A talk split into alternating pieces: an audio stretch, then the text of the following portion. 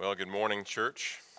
If you're going to take your Bibles out with me and turn to the book of Genesis, uh, chapter 34 is where we find ourselves this morning. And if, you're, uh, if you don't have a Bible with you, there should be a Bible in the chair that is in front of you.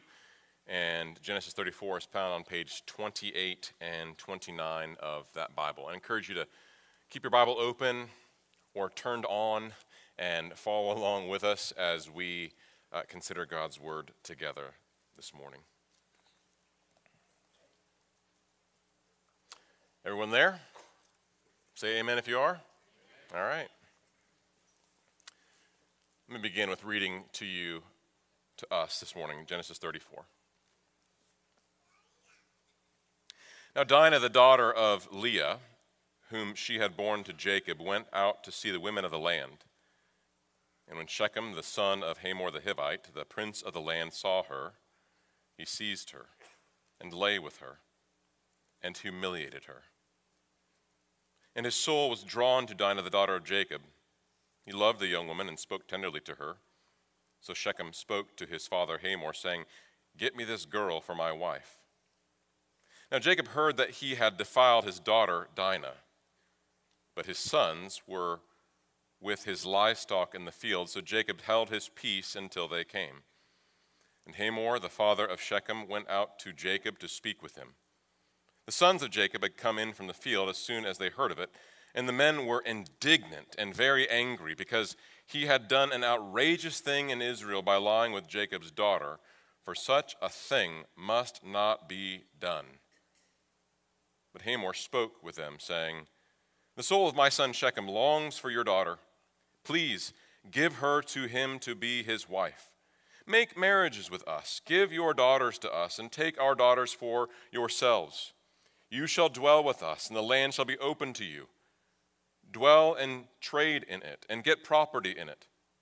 Shechem also said to her father and to her brothers, Let me find favor in your eyes, and whatever you say to me, I will give. Ask me for a great as great a bride price and gift as you will, and I will give whatever you say to me. Only give me the young woman to be my wife. The sons of Jacob answered Shechem and his father Hamor deceitfully, because he had defiled their sister Dinah. They said to them, We cannot do this thing to give our sister to one who is uncircumcised, for that would be a disgrace to us. Only on this condition will we agree with you that you become as we are, by every male among you being circumcised. Then we will give our daughters to you, and we will take your daughters to be ourselves, and we will dwell with you and become one people. But if you will not listen to us and be circumcised, then we will take our daughter and we will be gone. Their words pleased Hamor and Hamor's son Shechem and the young man did not delay to do the thing, because he delighted in Jacob's daughter. Now he was the most honored of all his father's house. So Hamor and his son Shechem came to the gate of their city and spoke to the men of their city, saying, These men are at peace with us. Let them dwell in the land and trade in it, for behold, the land is large enough for them.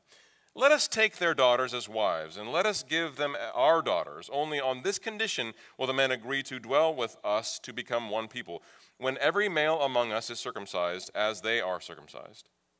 Will not their livestock, their property, and all their beasts be ours? Only let us agree with them, and they will dwell with us. And all who went out of the gate of his city listened to Hamor and his son Shechem, and every male was circumcised all who went out of the gate of his city.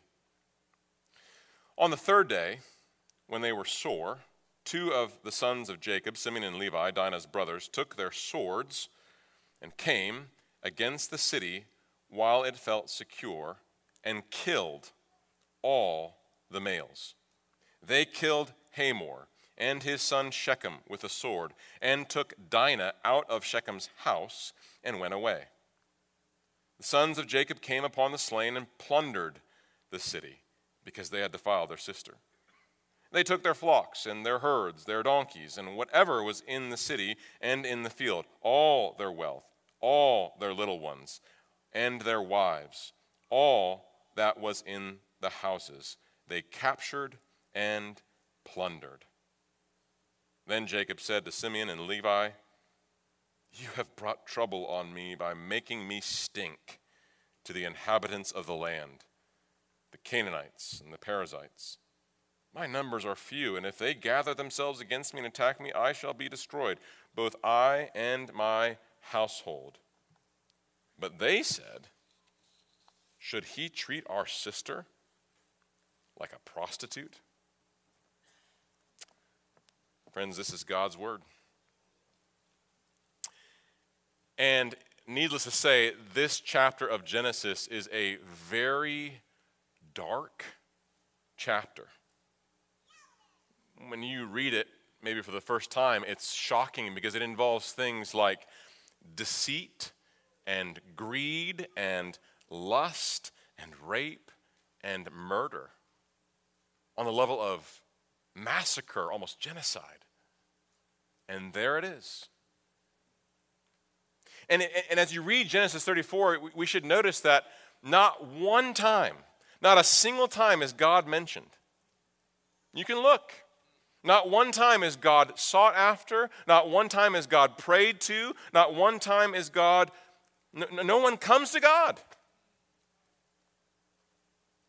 Now, if you're visiting today, we are really glad you came.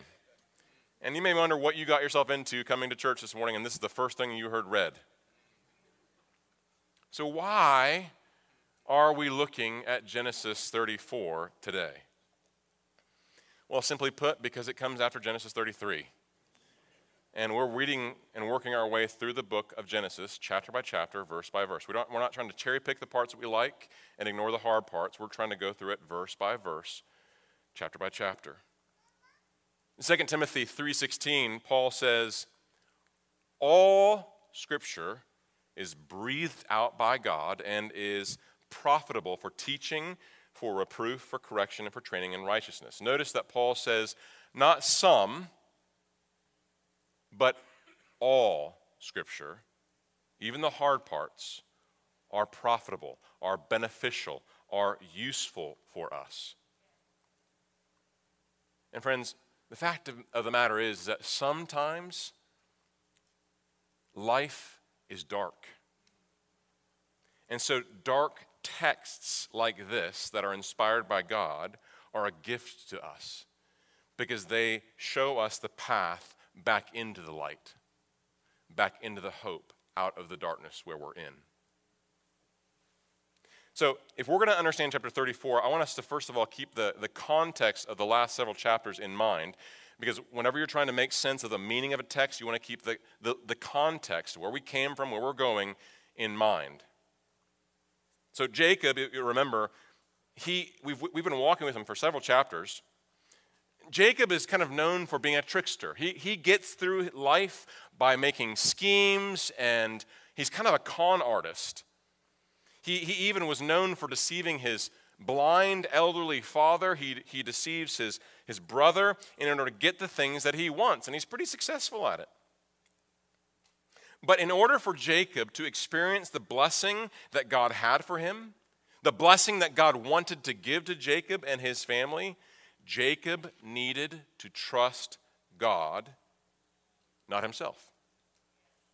So in chapter 32, you'll remember this wrestling match between Jacob and God. And in the morning, when the sun is rising, at the end of the wrestling match, Jacob emerges with a, a dislocated hip that left him weak in himself, but strong in the Lord. And having seen God face to face in Genesis 32 and emerged alive, God also changed his name from Jacob, which means the trickster, he changes his name to Israel, Israel. Then we come to chapter 33, which we looked at last week. And though Jacob had been at odds and really an enemy of his brother Esau for about 20 years now because of his deceit and schemes and tricks, in chapter 33, they are amazingly reconciled by the sovereign grace of God. I mean, it's awesome. And so, all that's left for Jacob is to go back to Bethel as God had commanded him to go. Go back to Bethel. And so Jacob and his family could live happily ever after, kind of coast off into the sunset of God's goodness. Right? That's what we want to happen. That's what we expect to happen. But it's not what happens. And life is often that way. Friends, instead of obeying God and going to Bethel, Jacob stops in a city called Shechem. Shechem is about a day's journey north of Bethel, where God had commanded him to go. So, why does Jacob not obey God and keep his vow and go to Bethel like God commands? Why does Jacob settle for partial obedience, which we said last week is disobedience when it comes to God? Why does he settle for partial obedience and stop short in Shechem? Well, Derek Kidner, Old Testament scholar, notes that Shechem offered Jacob the attractions of a compromise. God summoned him to Bethel, but Shechem stood attractively at the crossroads of trade. In other words, Shechem represented the opportunities for him to get rich. Now, Jacob has been a spiritual pilgrim. He's been making his way home for a long time. And being a pilgrim is hard, right? Being a foreigner, an exile, a pilgrim is hard. And I imagine Jacob was tired. He was ready to retire from pilgrimage, buy some land, build a house, call it home, make some money, and relax. Because being a spiritual pilgrim is hard.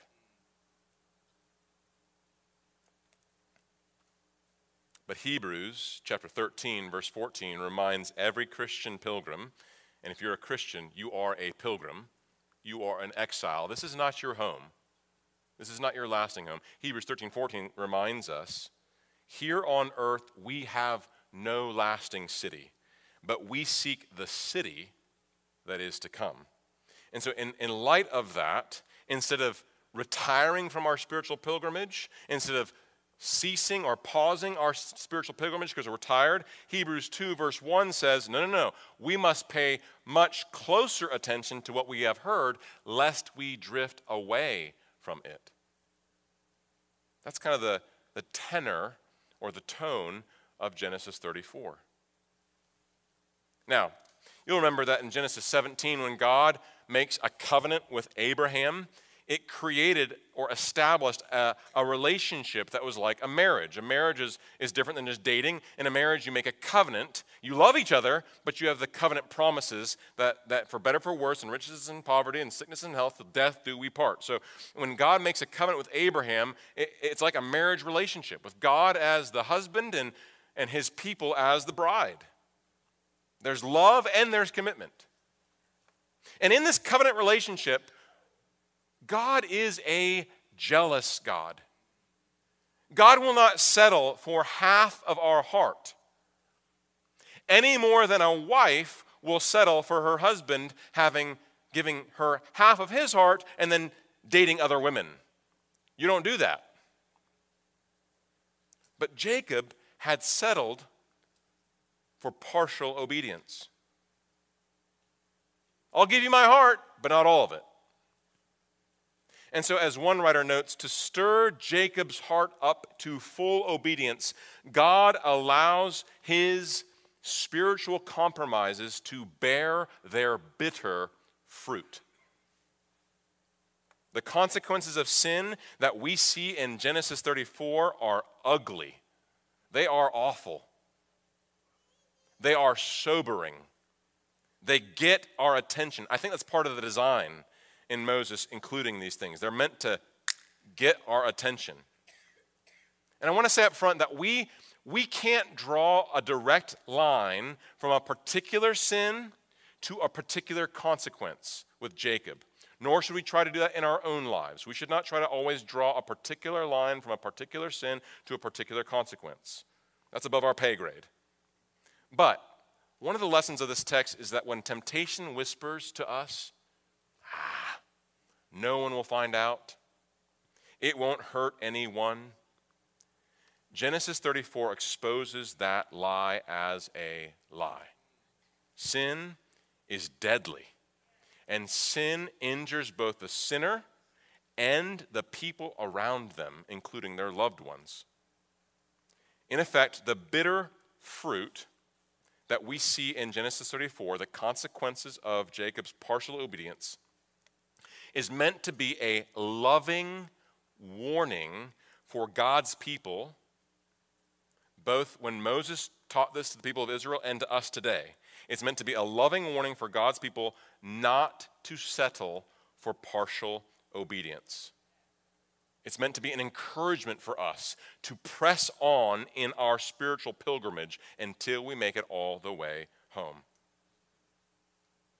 Church, I want you to hear this. The Lord disciplines those he loves. Not those he hates, not those he despises, not those he puts up with. No, the Lord, like a loving parent, disciplines those he loves. Mark that in your heart and your mind as we read this text. I pray that as we look at the bitter fruits of sin this morning, I pray, even as Pastor Danny prayed, that we see God's love, that we heed God's warning, and that we run with endurance. The text of Genesis 34 breaks into four scenes. So if you kind of want to kind of put some mental markers together, the first three scenes will show us the consequences of sin when we pause our pilgrimage. And the fourth point points us to God's mercy. First three point us to the, the, the, the bitter fruits, the consequence, consequences of sin. The last scene points to God's mercy. So let's look at this first scene. This is verses 1 through 4.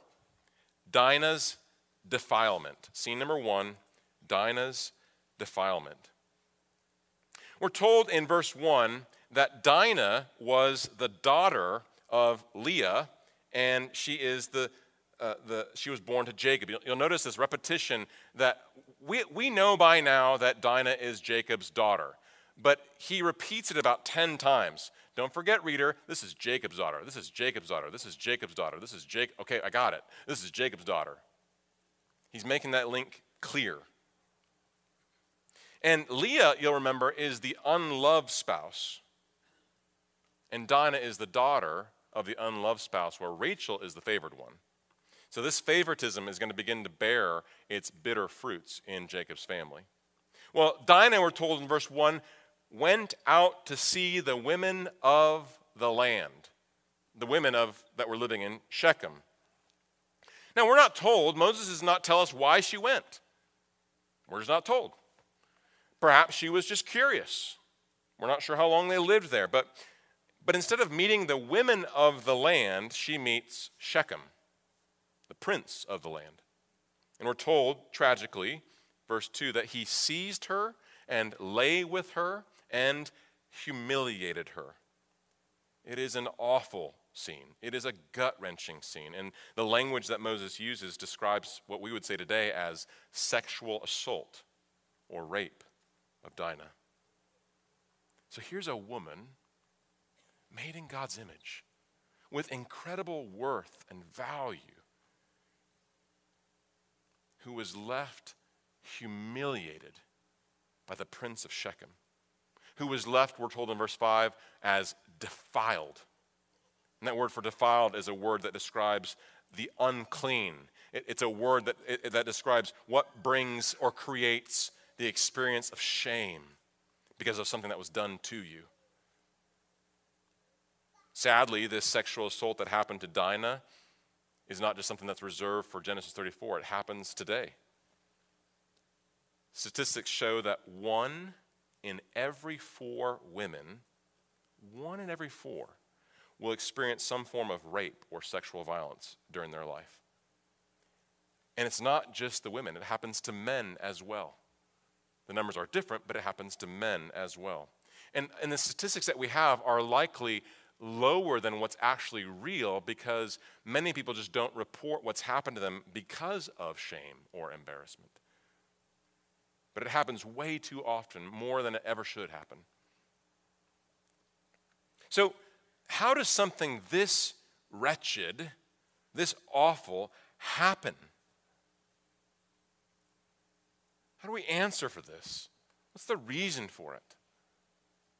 Well, if, as a secular worldview explains, if we are nothing but molecules and chance, the secular worldview does not have an answer for what's wrong with this world. We, we all know intuitively there's something wrong with this world. There's something broken. We just we sang about that, right? Do you feel the world is broken? We do. So, what's the answer? Why is the world broken? The, the, secular worldview that says there is no God, we're just molecules and chance, has no answer for evil in this world. It's just happened, it just is. But, in contrast, the Christian worldview does have an answer. Notice the language in verse 2. He saw her, he seized or took her, and lay with her. The language that Moses uses in verse 2, I think, is intentional. It's an echo, it's the same verbs that Moses uses to describe the first sin in Genesis 3 6. When Eve saw the fruit, took the fruit, and ate.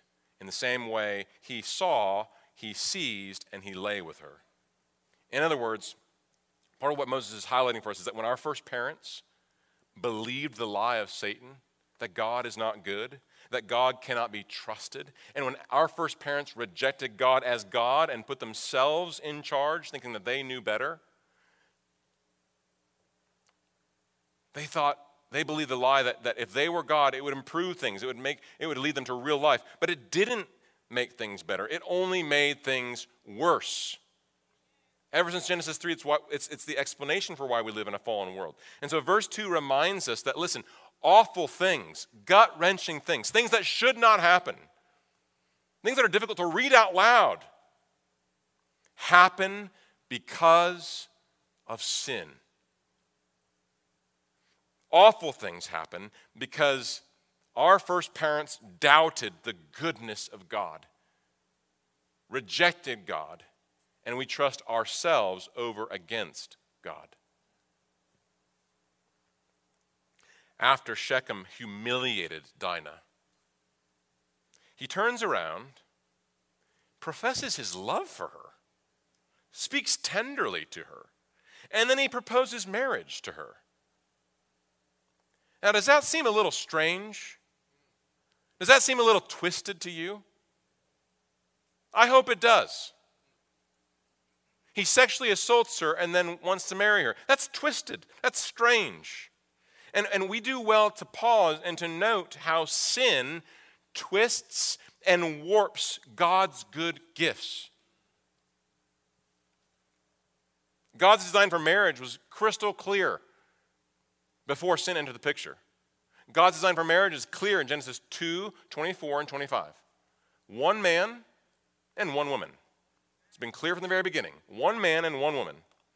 And, and first, that man and that woman commit in the covenant, making their vows in the covenant of marriage. Then, after they've made the commitment, then they are to enjoy God's gift of sexual intimacy. Not the other way around. But Shechem twists it around. Listen, when we do God's when we, when we do marriage and enjoy sex God's way, there is no shame. There's no shame in it. It's a beautiful gift of God that is meant to be enjoyed within marriage. And, and there's beauty within sex in marriage, there's intimacy, there's family. But Shechem was not driven by God's word. Shechem was driven by his desires and his lusts. And he twists things around and makes a disastrous mess. So, scene number one is a defiled Dinah. Scene number two is a hardened heart. we, can, continue to see the bitter fruits of pausing our pilgrimage. Scene number two is a hardened heart. And this is verses 5 through 12. In verses 5 through 12, Hamor, who is the father of Shechem, he comes and pitches the idea of Dinah marrying his son Shechem. Right? I got an idea. Let's let's let's let's get my son and your daughter married. And he he never mentions what he had done, what Shechem had done to his daughter. In fact, it, it almost seems like there's no there's no sense of guilt or that, that Shechem had done anything wrong. You, you see the different moral compasses that, that these two people groups have. But, anyways, he, he proposes the idea of marriage and he sweetens the deal in verse 10, saying, Listen, okay, listen, I got this idea. Let's get, let's get, these, guys, let's get this, these young kids married. In verse 10, he sweetens the deal, saying, You shall dwell with us, and the land shall be open to you. Dwell and trade in it, and get property in it.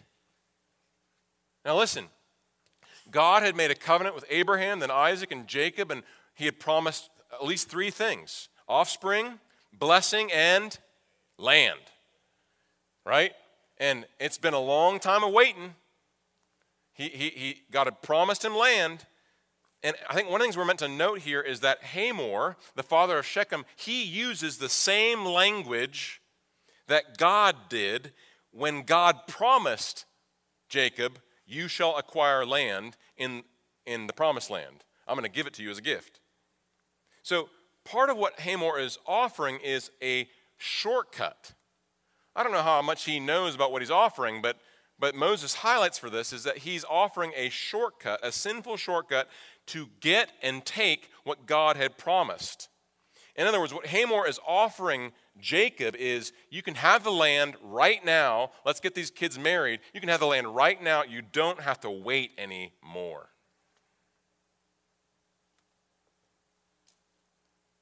Jacob had bought some land already. He had camped out in Shechem. So we know that he's not just passing through. Jacob does not seem bothered. Jacob does not seem motivated to leave Shechem. Nowhere do we see a, a, a conscience, a crisis of conscience for Jacob that I, I need to go to Bethel. He's just kind of okay with where he's at, even though God commanded him go to Bethel. I think one of the things we're seeing in this text is that sin, when sin is in our lives and goes unchecked, sin deceives us. Sin hardens our hearts. Now, we're going to see later on in God's law, but even, even already with Abraham and Isaac, it's been clear from the beginning that God's people are not to marry a person who is outside of the community of faith. A, a, believer is not to marry an unbeliever. That's true in the Old Testament, it's true in the New Testament. And, and, and remember, the proposal that he's offering here is between a person within the covenant community of God, Dinah, and those who don't believe, who have a different moral compass, who don't worship the same God. So, from the very beginning, this, this deal should have been a, a no brainer off. And what's more, let's, let's not forget that the one who's making this offer had assaulted his daughter, who's, by the way, still held a hostage in Shechem's house. She's not home yet. But as appalling as everything is in this negotiation, a hard heart becomes calloused. A hard heart becomes deaf to the voice of God. A hard heart might not might, might hear this offer of Shechem that sounds very similar to the offer that God had made and say, What's the difference? And so a hard heart is at risk of spiraling further and further and deeper and deeper into sin. So when Jacob, who, by the way, let's not forget, is Dinah's father, when he finds out what happened, how does he respond? Look at verse 5. Jacob heard that he had defiled his daughter Dinah, but his sons were with the livestock in the field. So Jacob held his peace until they came. The word for held his peace means he did nothing. he was silent. If you are the father of a daughter and something this horrific happens, your love would not let you sit and hold your peace and do nothing. So, is Jacob's indifference to this disaster? Is his indifference because Dinah was Leah's daughter and not Rachel's? If Dinah was Rachel's daughter, would he have acted differently? Or was Jacob just more concerned about something else? Is that why he kept his silence? He's trying to protect something else that he cares about. Well, we're going to find out at the end of this chapter, but I want us to note that Jacob displays the signs of a hardened heart. Church, listen, if, if you're a Christian, it's not if a Christian will sin. This side of heaven, this side of glory, you will sin. But it's how you respond to sin when you do. That's what matters. Do you rationalize, excuse, belittle, or tolerate your sin until it, it, it's okay to stay in Shechem and you've, you've seared your conscience and you don't, you have a calloused heart? Or when you, re, when you have sinned as a Christian, do you repent? Turn. Go to war against that sin, and by the Spirit of God in you, put that sin to death. It's not if you sin, it's how you and I respond to sin when we do. Scene number three deceit and violence. Deceit and violence. This is the last scene that shows us more bitter fruit, and we see this in verses 13 through 30. So, in verse 5, we see Jacob's passivity. But when Jacob's brothers, or when Dinah's brothers find out, they are not passive. These, we're meant to see a contrast between Jacob's response and Jacob's son's response. They are on opposite ends of the spectrum. In verse 13, the author, Moses, makes an editorial comment about what they're doing to make sure we don't miss their intention. Verse 13 The sons of Jacob answered Shechem and his father Hamor deceitfully because they had defiled their sister Dinah. So it's not part of the plot, but the, the narrator steps out and says, Listen, what they're doing, let me, let, me, let me give you a peek into their heart. They're deceiving. They're deceiving them. Jacob's sons are angry and rightly so. This should have never been, this should have never been something that happened. In fact, um, in verse 7, it says that um, this, this is a, they have done, he had done an outrageous thing in Israel by lying with Jacob's daughter, for such a thing must not be done. That's right. They are right to be angry. They are right to be upset. They're right, they are right to want justice for Dinah. Right? But the fact that they're deceitful from the beginning shows us in verse 13 their intentions. And their deceit shows us that the apple doesn't fall very far from the tree. They had grown up with Jacob. They had watched their dad over the years deceive and trick and scheme, and it looks like dad had rubbed off on them. And so rather than coming to God for justice and for wisdom to know what to do, they take matters into their own hands and they deceive and they lie. Look at verse 14. They said to them, We cannot do this thing to give our sister to one who is uncircumcised. Again, so far, if you pause the story there, so far, so good. As the people of God, they and believers today should not marry an unbeliever. But their concern about these people being uncircumcised does not reflect a desire for evangelization, does not show their heart to introduce the people in Shechem to the God of Abraham, Isaac, and Jacob. No, they use circumcision as a tool to incapacitate the men of the city, to do them harm. Hamor and Shechem also, they are not interested in Jacob's God. They accept the sign of circumcision because they're motivated by greed. Verse 23. They, they pitch the, they got to convince the men of Shechem to go through this, right? So, verse 23 Will not their livestock, their property, and all their beasts be ours? That sweetens the deal until they're able to influence all the men in Shechem to be circumcised. And when all the men of city are circumcised, Simeon and Levi see their chance. Verse 25. On the third day, when they, that's the, the men in Shechem who were circumcised, when they were sore, two of the sons of Jacob, Simeon and Levi, Dinah's brothers, took their swords and came against the city while it felt secure and killed all the males. Their violence was an unbridled violence.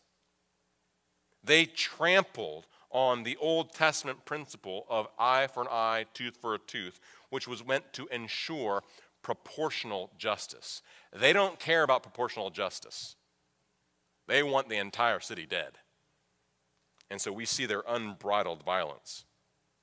Look at verse 28.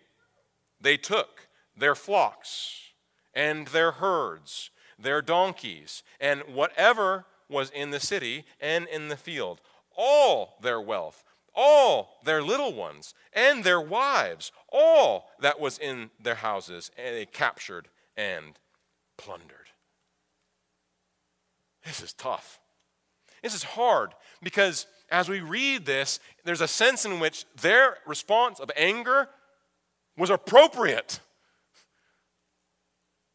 When, especially when you see the, the contrast between Jacob's passivity, they're like, at least they're angry. Shechem's sexual assault of Dinah was awful. It was awful. Such a thing should never be done, verse 7 says. And justice demands the punishment of Shechem. That is just. But Simeon and Levi's deep hatred of Shechem, and you see it all over the text, their deep hatred of Shechem, Shechem led to a blind rage that did not lead to justice, it only led to more and greater injustice. Shechem assaulted Dinah, and in response, Simeon and Levi massacred a city including people who had nothing to do with Shechem's crime. We're told Shechem took Dinah. Well, Simeon and Levi took everything in the city after they took their sword and killed everybody. Friends, God's people are called to be holy. God's people are called to be distinct or different than a world that does not know God. But in their blind rage, Simeon and Levi became like the one they hated.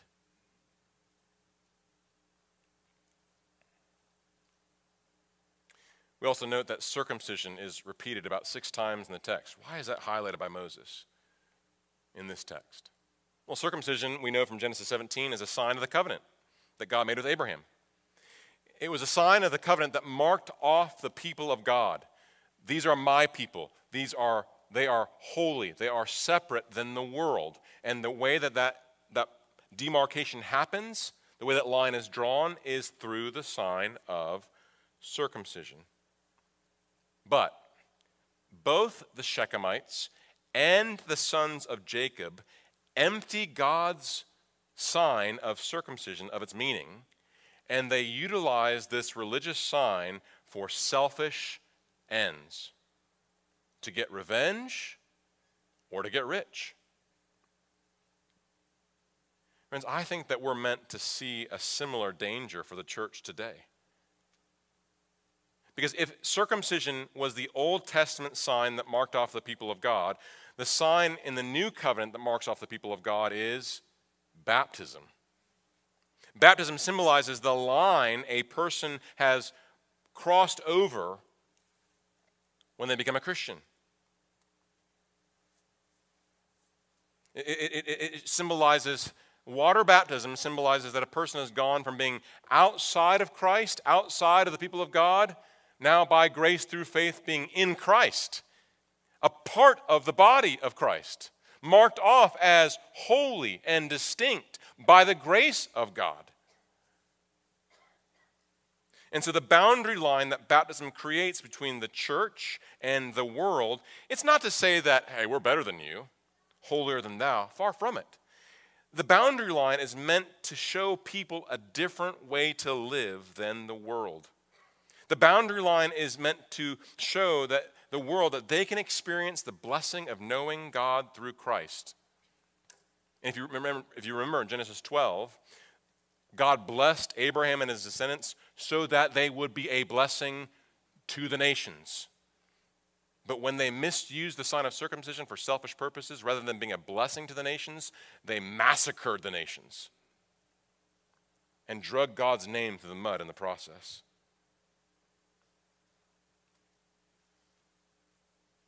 Friends, for us today, we need to remember that that's why baptism, church membership, and the Lord's Supper matter. When we, when we do those things in a biblical way and a loving way, we're using God given tools to draw a line of distinction. Not to say we're better than thou, holier than thou, but to clarify to the world and to the church this is what a Christian is. And when we muddy the line, we're not loving anyone. When we misuse that, that tool, those tools, which is meant to clarify in order to bless, we're not loving anyone. We actually love the church and love the world by using those tools in a, in a, in a godly, biblical way to make that distinction clear so that people know what a Christian is and, and how they can be saved. Baptism, membership, Lord's Supper is one of the tools that God uses to both protect the gospel and display the gospel which we cherish. So how does Jacob's response to his how does Jacob respond to his son's violence? Verse 5 when he hears about the news of Dinah, he does nothing. Well, how does he respond when he gets the news about their violence? He's been passive, he's been quiet the entire chapter, and when he finally speaks up in verse 30, it's not good. Look at verse 30.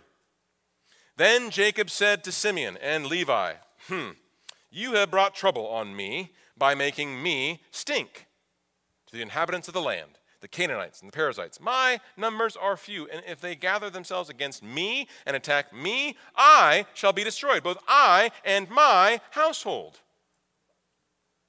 Notice the pronouns? He does not mention, he does not mention, hey, what you did was wicked. That violence was unbiblical.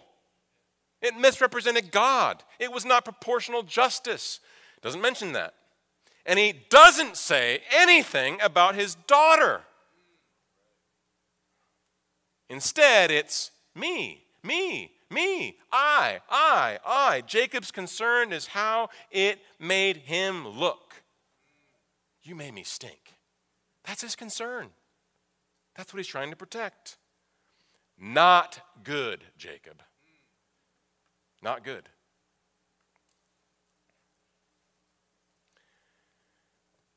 I'm tired of the bitter fruits. Are you? Let's turn to God's mercy. Scene number four God's mercy. Well, we're, going to look, we're going to see this in verse 31, and we're going to dip our toe into the next verse in chapter 35. So, if you've been with us following Jacob the last month, following Jacob is like riding a roller coaster up and down, up and down. I'm sick, right? Faith, then fear. Obedience, then he blows it. I'm like, I'm, I'm ready to be off this roller coaster, right? But I think when we ask the question, what do we do with Jacob? I, I think that there's a bit of an encouragement here for us because unless, listen, unless you're a perfect Christian, any perfect Christians here? Okay, unless you're a perfect Christian, Genesis 34 has nothing to say to you. If you're a perfect Christian, Genesis 34 has no encouragement for you. But if you're not a perfect Christian, any imperfect Christians here? Okay, then, then this text has some encouragement for us. Because when we look in the mirror and we are honest, don't you see a bit of Jacob in you? You're a Christian, you love God, but, but, but it's up and down in your life too. You trust Him, but then you, you, you, you, you disobey. You, you, you believe, but you fear. You obey, and then you disobey. It's up and down. Sanctification, in other words, our growth in godliness in the Christian life, is not a coast into the sunset straight line trajectory, it's up and down. But let's be honest if you or I were God dealing with Jacob, I don't know about you, but I'd be fed up with Jacob at this point. I'd fire Jacob. Let's get, let's get somebody else. But as one writer notes, in spite of his continuing failure, Jacob is not stamped rejected and then placed on the shelf. I love that. God is not mentioned in chapter 34, but let's peek ahead. Let's take a peek at chapter 35, verse 1. There, Moses writes, so you can't find God's name in 34. First word in chapter 35, verse 1 God. Praise God. God said to Jacob, I'm done with you. I'm retiring you, putting you on the shelf. Is that what he says? No. God said to Jacob, Arise, go up to Bethel and dwell there. Make an altar to the God who appeared to you and when you fled from your brother Esau. And what does Jacob do? He gets up, and finally limps his way from Shechem down south to Bethel as he should have in the first place in obedience. But I want us to notice not Jacob, but what that shows us about God. God's not done with Jacob. God's mercy, God's grace abounds. Praise God that there is more mercy in Christ than sin in us. Praise God, there is more mercy in God than sin in us. But what about Dinah? What about Dinah? We never hear from her. What about justice for Dinah? Her father failed her, her brothers failed her.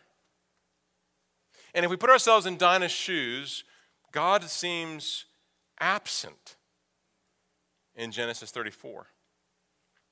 Silent. But, friends, as Psalm 27 reminds us, even if our family abandons us, the Lord cares for us. Hebrews 2, verse 11, reminds us that Jesus, I love this, Jesus is not ashamed to call us brother. Dinah's brothers may fail her, Dinah's dad may fail her, family may have failed her, but Jesus, our older brother, is the God who will not fail Dinah and he will not fail us. Jesus would come for his people. He would come for the likes of Dinah. And though Dinah may feel shame, humiliation, defilement because of what was done to her, Jesus is not ashamed to call her family. What happens with Dinah? Does she heal? Does she recover? Does she get married one day? I don't know. There's a lot of unanswered questions about Dinah, but no matter how we may struggle with what we read in Genesis 34, mark this down and make no mistake. We are not more just than the God of Genesis 34. That's where this text points us. Chapter 34 ends in verse 31 with a question Should he treat our sister like a prostitute? And what's the answer that's given? There is no answer. It's an unresolved, unanswered question, essentially asking, well, then how should we deal with sin then? And the text shows two different responses. Jacob's passivity was not the answer. But Simeon and Levi's violent massacre of the city was not the answer either. One response obliterates the sinner, The other response treats sin too lightly. So we're left asking is there a better answer to the problem of sin? Is there a way that treats the awfulness of sin with, with an appropriate seriousness and yet still reaches out to redeem the sinner? Is there a better way to deal with sin? Thanks be to God, there is. And his name is Jesus. He is the Lamb of God who takes away sin. Friends, the wages of our sin is death. And justice demands that those wages be paid. There's no way around it. We've all sinned. We've all fallen short of the glory of God. And the wages of our sin, your sin and mine, is death and hell. And those wages, per justice demand, is that those wages must be paid. But instead of other people dying for the sins of their prince, Jesus is the king who laid down his life and shed his blood for sinners like Jacob and Simeon and Levi. Sinners like Shechem and Dinah. For sinners like you and me. Friends, we must not become like those who hurt us because of our blind rage. We must be able to overcome evil, not with evil, but overcome evil with good. And we must learn to overcome evil with good, not because we are indifferent to injustice, but because we believe that God cares more about justice than we ever could. And that God cares about justice, and the proof of his care and concern about justice is the cross of Jesus Christ. Romans 12, verse 19 says, Beloved, never avenge yourselves, but leave it to the wrath of God. For it is written, Vengeance is mine, I will repay, says the Lord. We're not meant to carry around vengeance on our shoulders because we end up being like, becoming like the ones that we hate, that hurt us. And so if a sinner like Shechem does not repent, listen, they will taste the awful wrath of God. And it is a fearful thing to fall in the hands of a living God. But when a sinner, any sinner, turns to Christ in faith and in repentance, they will find a God welcoming them with open arms in mercy and in love because on the cross, the demands of justice were satisfied in the death and the resurrection of Jesus Christ in their place. The cross is where justice and mercy meet. So if you're not yet a Christian, how God will receive you in the final judgment depends on what you do with your sin and how you respond to Jesus. If you think, well, I'm a pretty good person, and you try, you decide to go it alone, you will stand before God on the basis of your good works, and you will pay the wages of your sin, which is death. But it doesn't have to be that way. For all who turn from their sin and all who trust in Christ alone, knowing that they're not good enough, if you turn from your sin and trust in Christ alone, you will find not death, but life in Christ. You will find eternal life. So, my non Christian friend, I pray that you turn from your sin today and you trust in Christ alone. And you will find a Father, a, your Heavenly Father, coming to you with open arms. It's the mercy and grace of God. The cross reminds us that God provides justice for the afflicted. But having suffered shame and sorrow himself, on the cross, it reminds us that, that Jesus knows the pain. Jesus knows the pain of injustice, and he cares for the afflicted. He cares for the Dinahs of this world.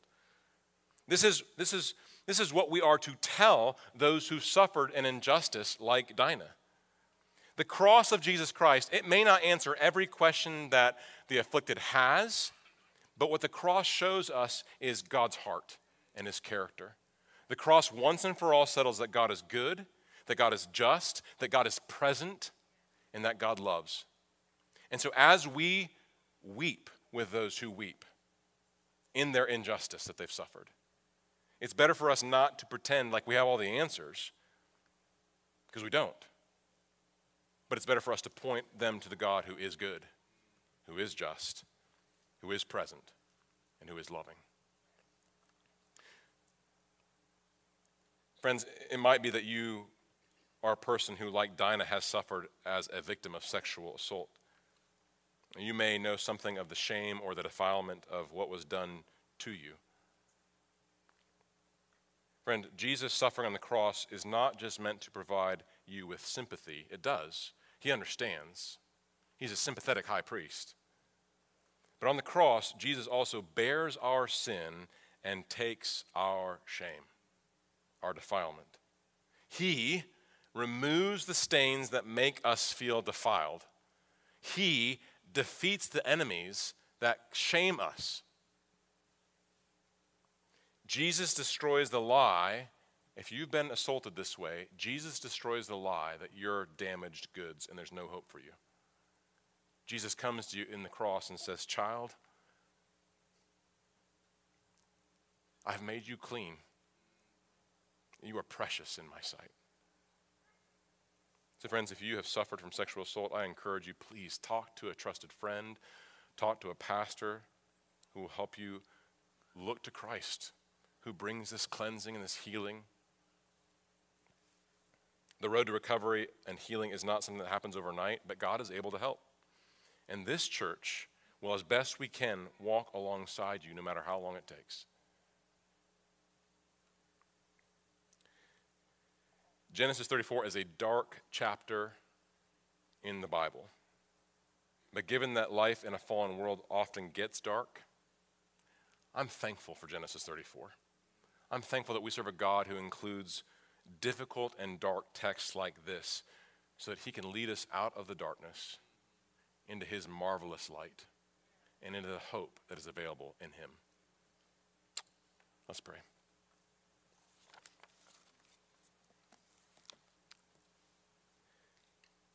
Father, we, we read about this in Romans 8 this morning. That the earth, all creation groans under the curse of sin we look forward to the day when Christ will come again. And he will right every wrong, and he will make all things new. We praise you as a God who, is, who both, both upholds the demands of justice that we have failed to keep, and those who have sinned against us have failed to keep. That you will, you will pour out vengeance and vengeance will either be taken by your Son on the cross or in the unrepentant sinner. So, Father, rather than taking up vengeance in our own hands, we pray that we would trust vengeance to you. We pray that we would see you as good and just and present and loving. We pray for those who are suffering the wounds of assault or being wronged or injustice. We pray that your Son, our sympathetic high priest, would help, and that we would help each other come again and again and again to Jesus. For it's Him that we wait for. In Jesus' name we pray. Amen.